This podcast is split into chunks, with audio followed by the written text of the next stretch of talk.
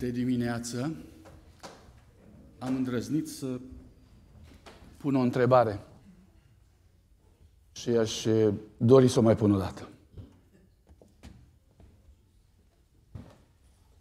Nu de alta, dar nu știu cum stăm cu răspunsul. Când ai ucis pentru ultima dată?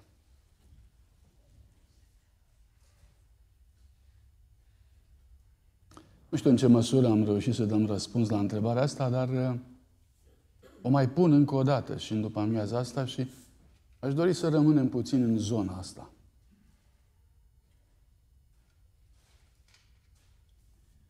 Zona asta ne va ajuta să înțelegem ce se întâmplă cu noi, ce se întâmplă cu ceilalți.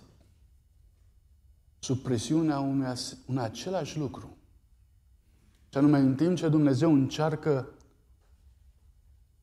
să curețe pe frații mei, în timp ce Dumnezeu încearcă să îmbrace cu o nouă haină și o nouă identitate, în timpul acesta, eu mă tot gândesc la cine au fost. Și îmi tot aduc aminte câte greșeli au făcut. Și îmi tot aduc aminte de toată lista. Și marea problemă este că nu mă potrivesc deloc cu îndreptățirea lui Isus Hristos. Isus Hristos îndreaptă oameni și ia păcătosul din zona cea mai tragică în care este și fără niciun merit al păcătosului, îl ia, îl curăță în sângele său și îi pune picioarele pe stâncă și îi pune în gură o cântare nouă, o laudă pentru Dumnezeu. Și după ce l-a pus acolo, îi spune, de acum încolo, mergi. Și ai grijă, nu-ți murdări haina.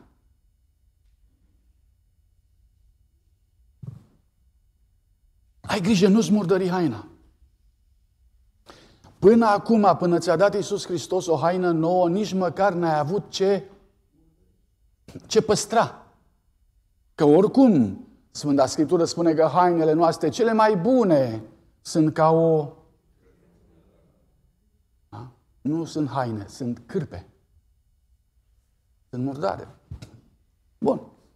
Deci până acum n-a fost, fraților, nicio luptă. N-ai ce să cureți la haine, n-ai ce, iertați-mă, la cârpe, n-ai ce să le apretezi, n-ai ce să le carci în cârpe. E șorți de frunze. Sunt pretenții făcute la repezeală, scuze și așa mai departe, puse, aplicate peste viața mea, doar, doar o părea mai bine. Abia în momentul în care Domnul Iisus Hristos îți dă o haină autentică și e haina Lui, abia de de aici încolo ai ce, ai ce păstra. De-abia de aici încolo începe lupta. Domnul Iisus Hristos spune, fii atent, eu te-am iertat, du-te și să nu, să nu mai păcătuiești. Până acum, dar de acum încolo, vezi, ai haina mea. Ai ce păstra. Ai pentru ce lupta. Ai. Și lucrul ăsta trebuie să ne spunem de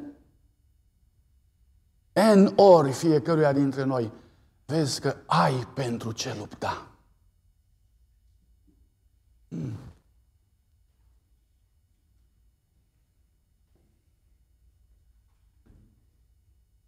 Și apoi mergi, începi să mergi prin lume. Începi să te miști dintr-o parte într-alta. Și pentru că e numai noroi de jur împrejur, pentru că asfalt nu e, pentru că uh, prin bâlciul prin care trecem e tina aia cleioasă, sar stropi de noroi pe tine continuu. așa -i? Și Domnul Iisus Hristos spune, păstrează-o curată. Și tu vezi cu groază cum noroiul Vine și o pată aici, o pată aici, o pată aici. Și Domnul Iisus Hristos spune, păstrează-o curată. Și tu?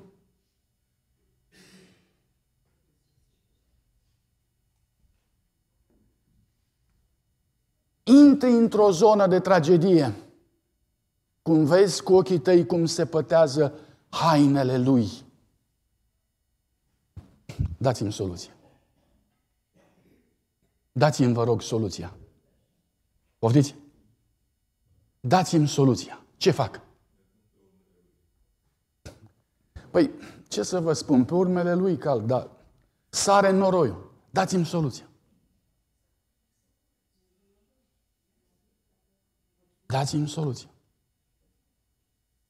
Nu merg mai departe până nu mă ajutați. Ce fac?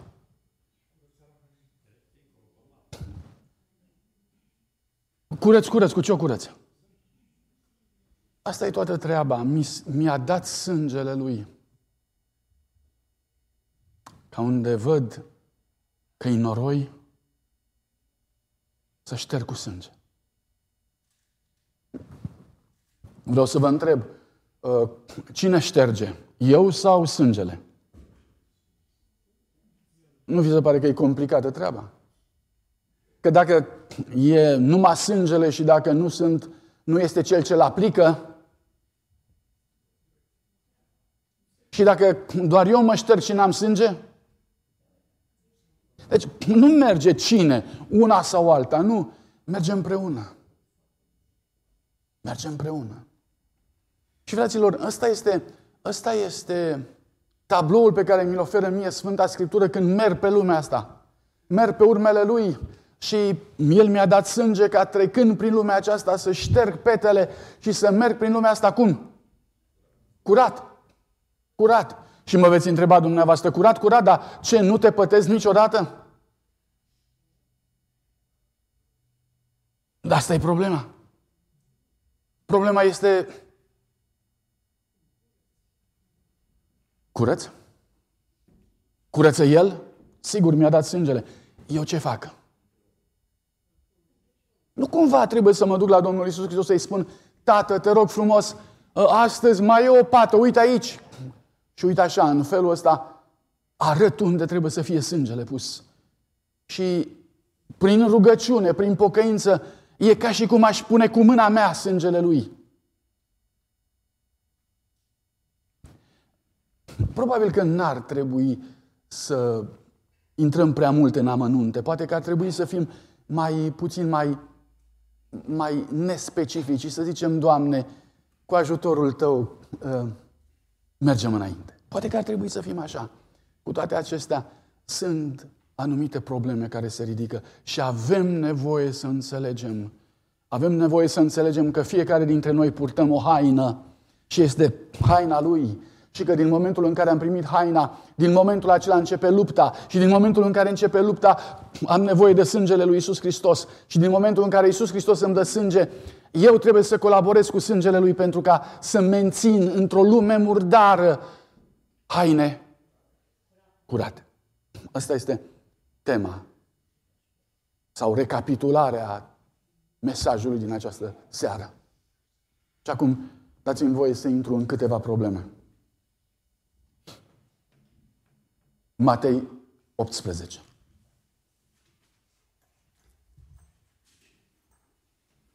Știți, Matei 18 este, repet, ceea ce am spus de dimineață, este manualul de lucru în biserica creștină. Manualul de lucru, adică dacă știi că are cineva împotriva ta, du-te la el și ce să faci?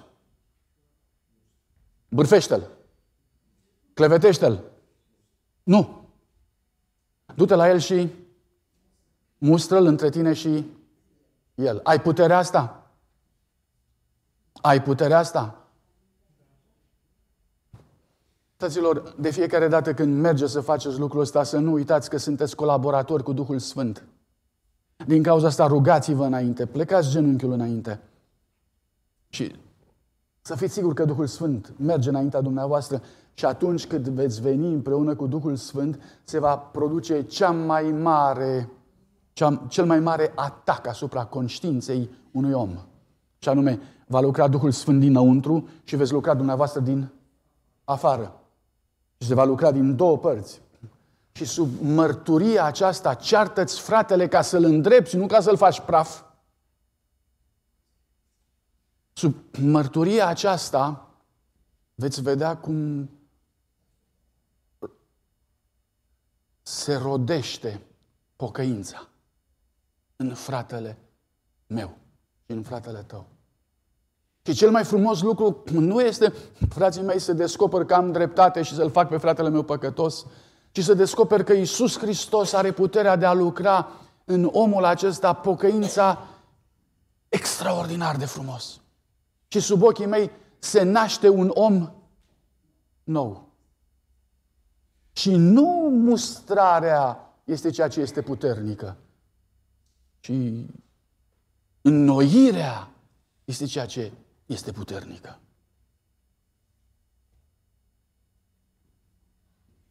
După ce capitolul 18 din Matei pune problema în felul acesta, imediat după iertarea greșelilor de la 15 la 20, apare o pildă celebră. Pilda robului nemilostiv. Pilda spune așa. Împărăția cerurilor se aseamănă cu un împărat, versetul 23, care a vrut să se socotească cu robii săi. Au început să facă socoteala, i-au adus pe unul care îi datora 10.000 de galbeni sau de talanți și fiindcă n-avea cu ce plăti, stăpânul a poruncit să se aplice legea. Adică să-l vândă pe el, nevasta lui, copiii lui, tot ce avea și să recupereze ce se mai poate recupera. Deși toate astea puse la oaltă nu recupera paguba. Asta este una dintre problemele noastre. Noi suntem capabili să facem pagube mult mai mari decât valorăm noi înșine. Adică asta este teribilă realitatea păcatului. Noi suntem capabili să realizăm pagube imense, imposibil de evaluat în acest univers al lui Dumnezeu. Iar noi suntem nu, o nimica toată. Din punct de vedere a puterii și a forței noastre, în ceea ce privește binele, suntem zero. În ceea ce privește răul, suntem oh, capacități. Sigur, se poate și invers.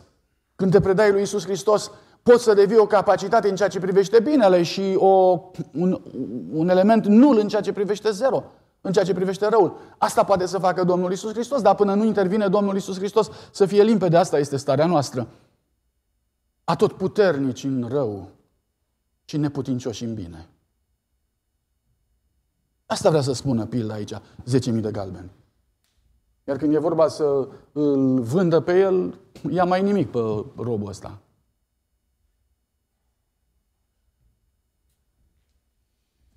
Robul s-a aruncat la pământ, s-a închinat și a zis, Doamne, mai, îngădu- mai îngăduiem și îți, ve- și îți voi plăti. E cea mai tragică, cea mai tragică evaluare de situație. Uh, cuvintele astea arată limpede că robul nu poate să evalueze situația în care se află. Nu, nu, nu-și dă seama în ce situație se află. El spune, îți voi plăti. Păi, nu poți, pricepi? Nu, nu pricep. Îi voi plăti eu Domnului. Asta este marea problema noastră, că nu putem pricepe că noi nu putem plăti. Nu putem înțelege. Tot ne imaginăm că odată și odată tot vom plăti noi ceva.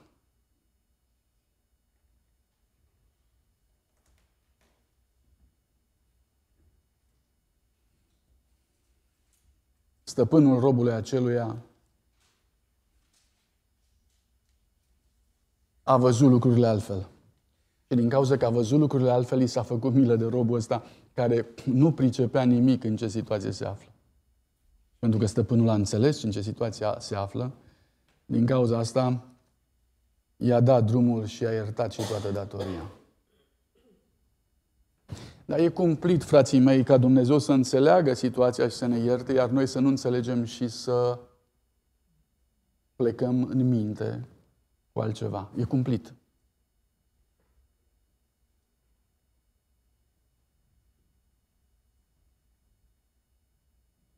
În momentul în care nu înțelegem cât ne iartă Dumnezeu, primul, primul subiect căruia îi facem un rău imens suntem noi.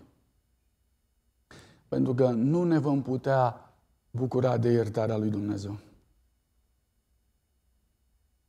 Chiar nu voi putea înțelege frumusețea iertării.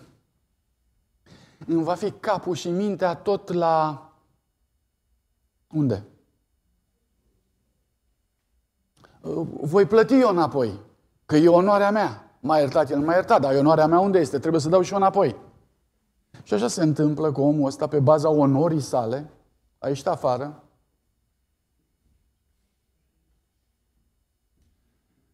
și a început să se uite la alții.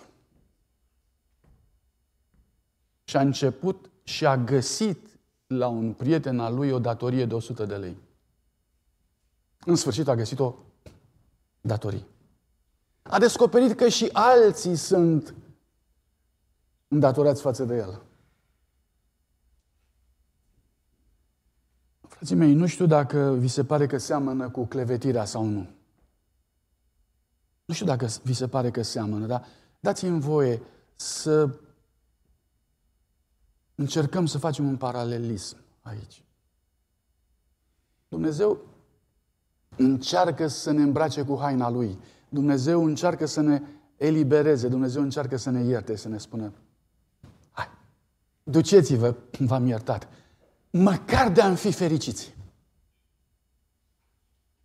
Măcar de a fi bucuroși, măcar de a sări într-un picior să zicem, Doamne, ce bine. Ca leprosul să mă întorc înapoi să zic, Doamne, îți mulțumesc că mi-ai tămăduit boala. Măcar de a zice așa.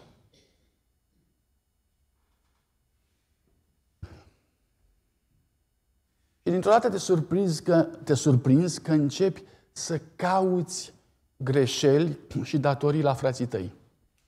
Și te întreb, dar de ce? De ce caut greșeli la fratele meu? De ce mă bucur când el a păcătuit și a greșit? Și de ce mă bucur că a păcătuit și că a greșit? Și de ce mă duc și spun în stânga și în dreapta, vezi ce a făcut? Hai să spun ce a făcut. Hai să... De ce? De unde e nevoia asta? De unde... De unde? De unde ai avut nevoie tu, robule, să te duci să iei 100 de, de lei? Cine îți cerea 100 de lei? Poftim? Nimeni. Nimeni nu-și cerea 100 de lei. De ce ai cerut 100 de lei? De ce? Ăla a zis, voi plăti. Nu, acum intră la închisoare, l-a luat de gât, l-a, a făcut dreptatea cu el, l-a făcut praf. De ce ai simțit nevoia de așa ceva? Hm?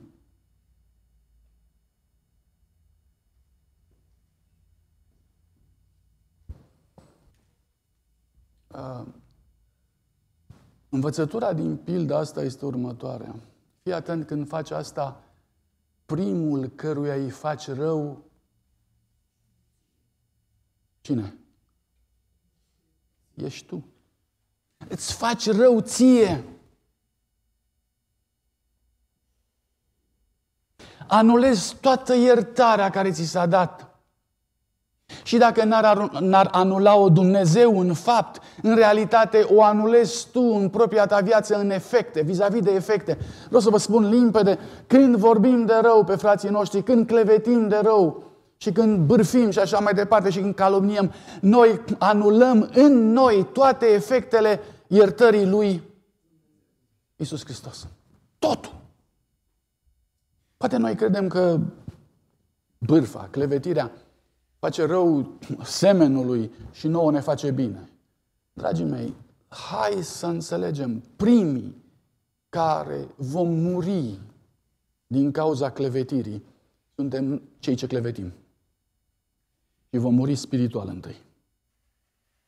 Și moartea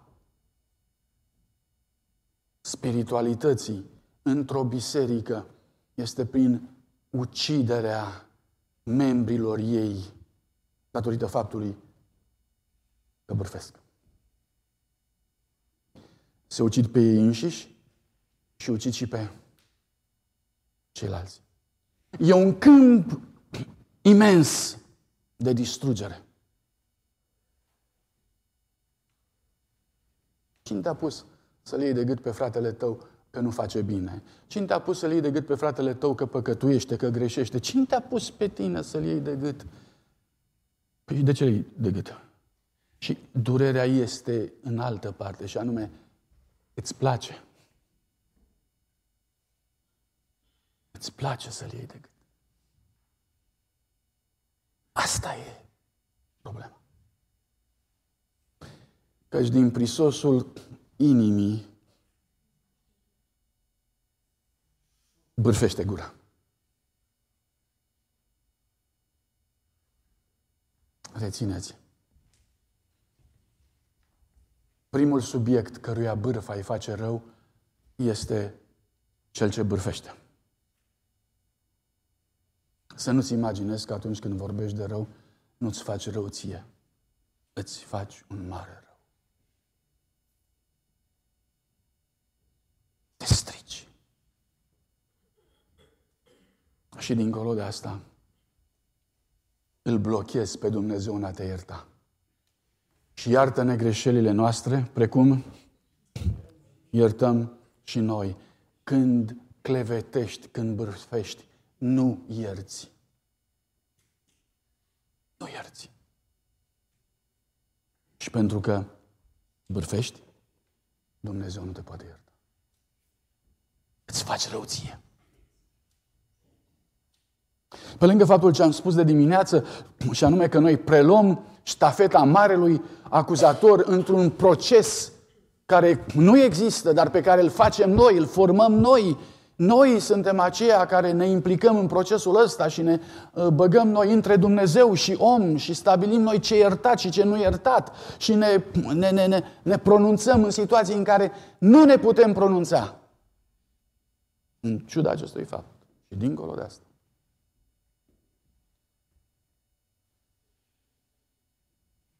Ne stricăm orice relație a noastră cu Dumnezeu, Cel care ne-a iertat pe fiecare dintre noi de câți talanți. Zece mii.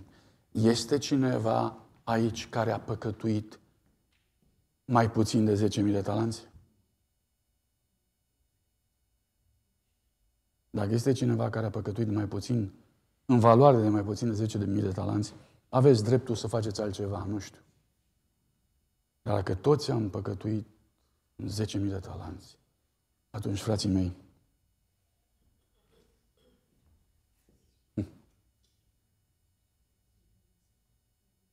A venit vremea să nu mai luăm pe nimeni de gât.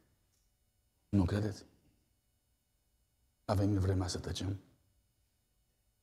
A venit vremea să iertăm pe cel ce ne-a greșit cu 100 de lei, așa cum ne-a iertat Iisus pe noi de 10.000 de talanți.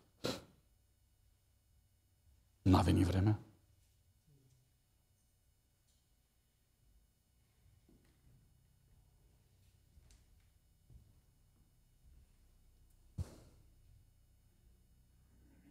Punctul 2. Legătura cu semenii. Proverbe 30 cu 10. Îmi plac proverbele din ce în ce mai mult. Uh, sunt niște axiome pe care eu nu le-aș putea rosti așa de bine. E, totul e axiomatic. Zice, nu cleveti pe un slujitor la stăpânul lui. Deci nu vorbi de rău pe cine? Pe rob. La stăpânul lui. Nu-l pârâ. Uite, l-am văzut, uh, stătea, trăgea chiulul. Uh, nu-l pârâ la stăpânul lui. Știi ce am văzut? N-a spălat bine vasele, n-a spălat bine pe jos. N-a dat bine cu... Uh, l-am văzut eu, e un... E un parșiv. Nu-l pârâ la stăpânul lui. Din ce cauză? Fraților, observați aici, nu zice că robul ar fi un rob perfect. Dar zice, nu cleveti pe robul ăla la stăpânul lui. Nu te băga în treaba asta, lasă-l în pace. Din ce cauză? Zice aici ceva ce nu înțeleg. Ca să nu te blesteme. Cine? Robul.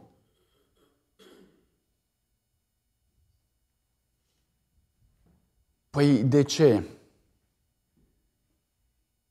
Are importanță că m-a blestemat robul? Are? Că uneori zicem că nu, nu are importanță, treaba lui, el blastămă că știe că a fost vinovat și așa mai departe și nu contează că m-a blestemat. Contează? Păi și dacă am avut dreptate?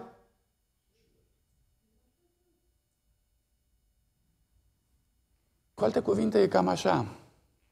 Nu îl pune pe un om în situația să te înjure.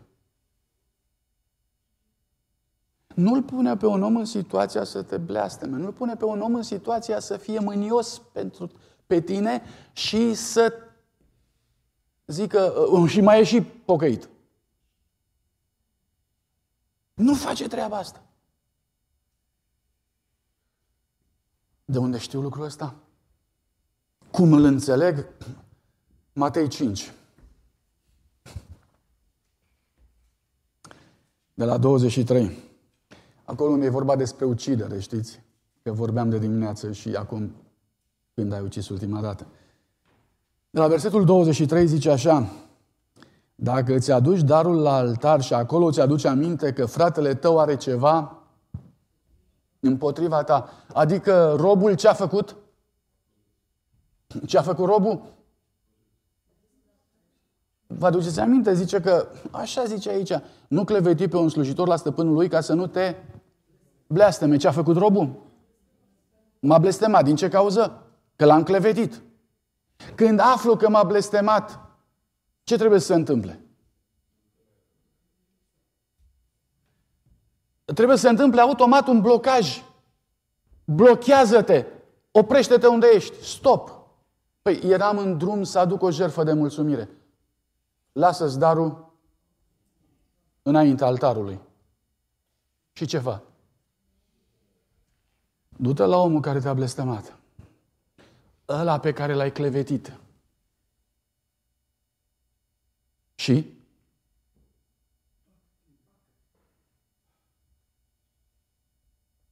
Împacă-te, da? Cam greu. Adică cereți iertare. Adică e cam greu.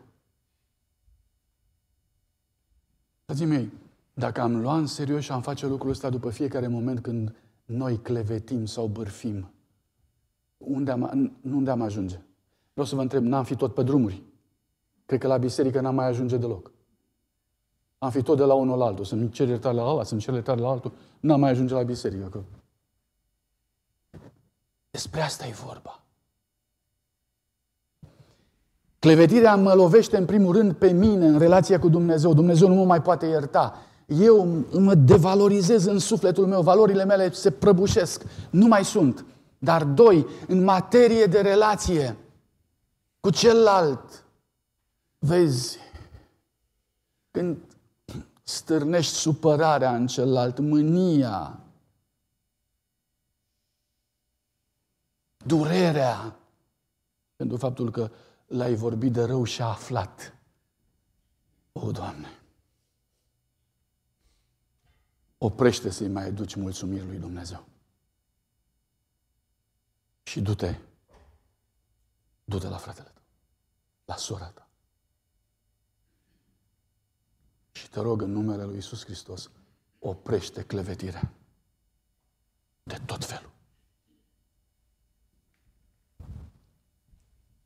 exemplul al treilea pe care vreau să vi-l dau și cu care voi încheia.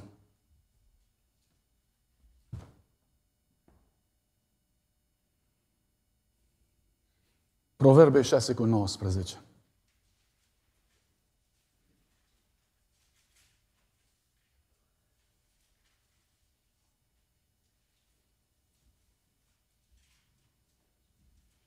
Versetul 6 spune, șase lucruri urăște Domnul și chiar șapte îi sunt urâte. Și după ce rostește cinci, al șaselea, ultimul, este cel ce stârnește certuri între frații.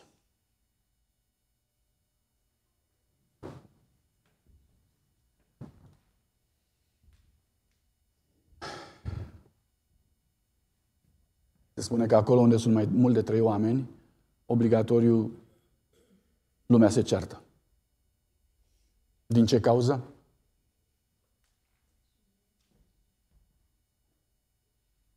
Este cineva care stârnește certuri între frați.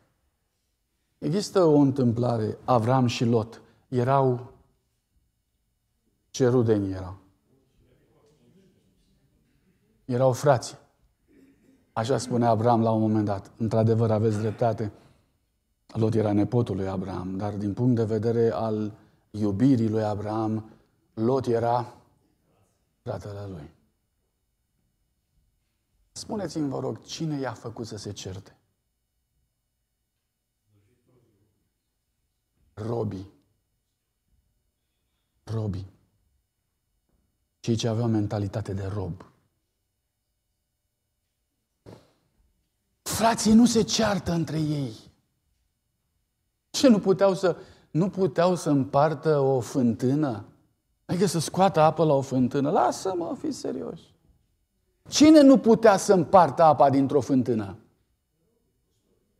Robii. Robii care nu cunosc viziunea asta a răbdării, a eleganței, a frumuseții. Robul care zice, eu sunt primul, ba nu, eu sunt primul, ba nu, eu. Și o țin tot așa. Satana construiește spiritul de rob între noi foarte ușor. Cine e cel mai mare? Cine are dreptate? Cine a zis întâiul? Noi ne-am certat, da, da. Cine a zis primul? Ce rost are? Toate astea sunt gândiri de rob. Gândiri de rob.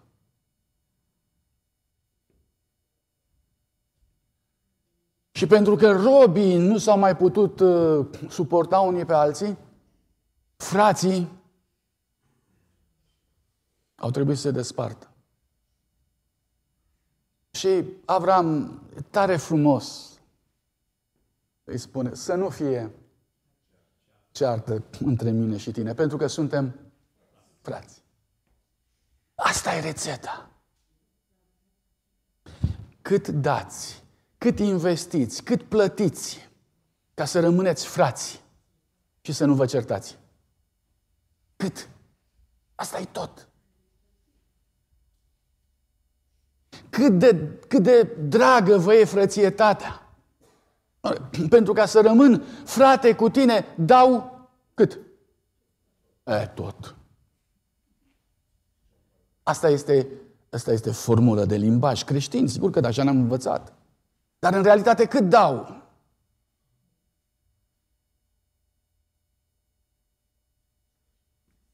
Cât ne trebuie să spunem la un moment dat, poți să-mi spui orice despre fratele meu, dar eu nu cred asta despre el. Cum să nu crezi că eu ce arăt? Nu cred. Păi de ce? Mi-am schimbat ochelarii. Și ce ochelari ți-am pus? Ți-ai pus? Îndreptățire prin credință. Ochelarii mei au dioptria asta, îndreptățire prin credință. Și ce vezi? Și ce vezi?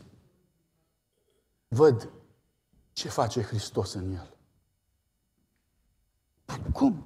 Da, nu văd ce face păcatul în el. Nu văd ce face satan. Nu, nu, nu, nu. Mi-a schimbat ochelarii.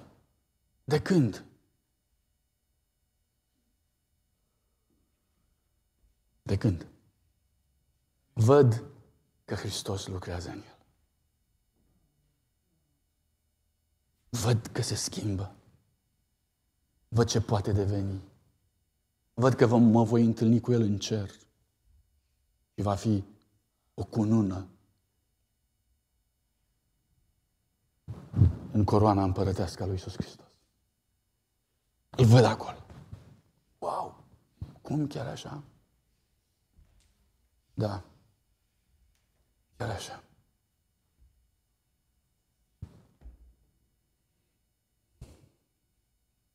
Proverbe 26 cu 20.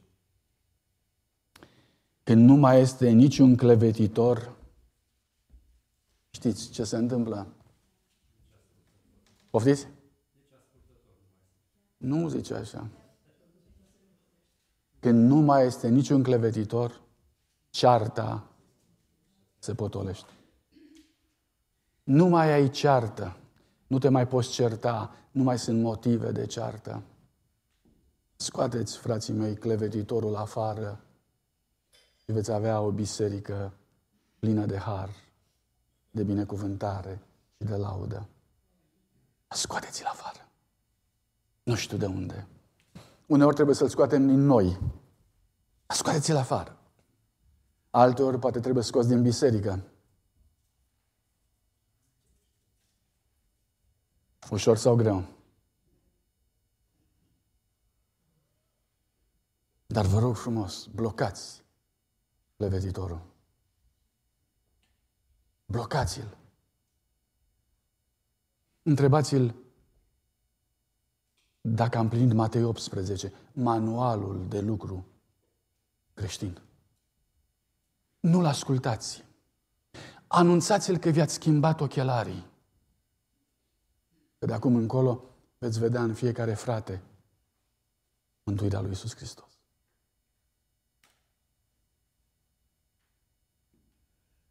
Poate că nu este de mult timp de când am clevetit ultima dată. Poate că nu e de mult timp. Dar vă rog frumos, marcați ziua aceea cu cuvântul ultima persoană ucisă. Puneți acolo ultima mea crimă. Și vă rog frumos, nu vă mai întoarceți la ziua aia niciodată. Niciodată. Amin.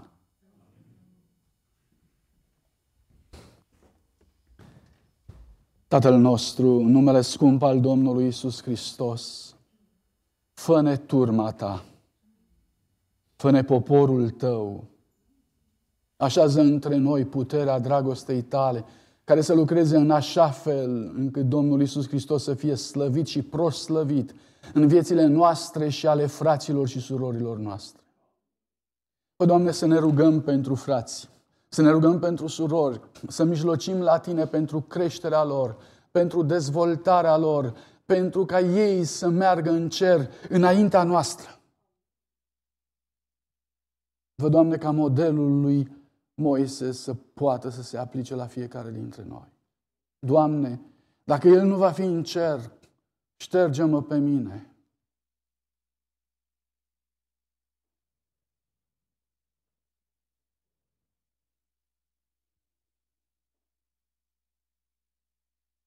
Învață-ne să iubim așa, Părinte.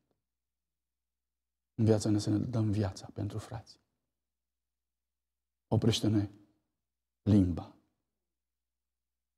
Oprește-ne, Doamne, obiceiul. Schimbă-ne felul de a vedea. Și fă să vedem în fiecare frate și sor o capodoperă a mântuirii tale. Amin.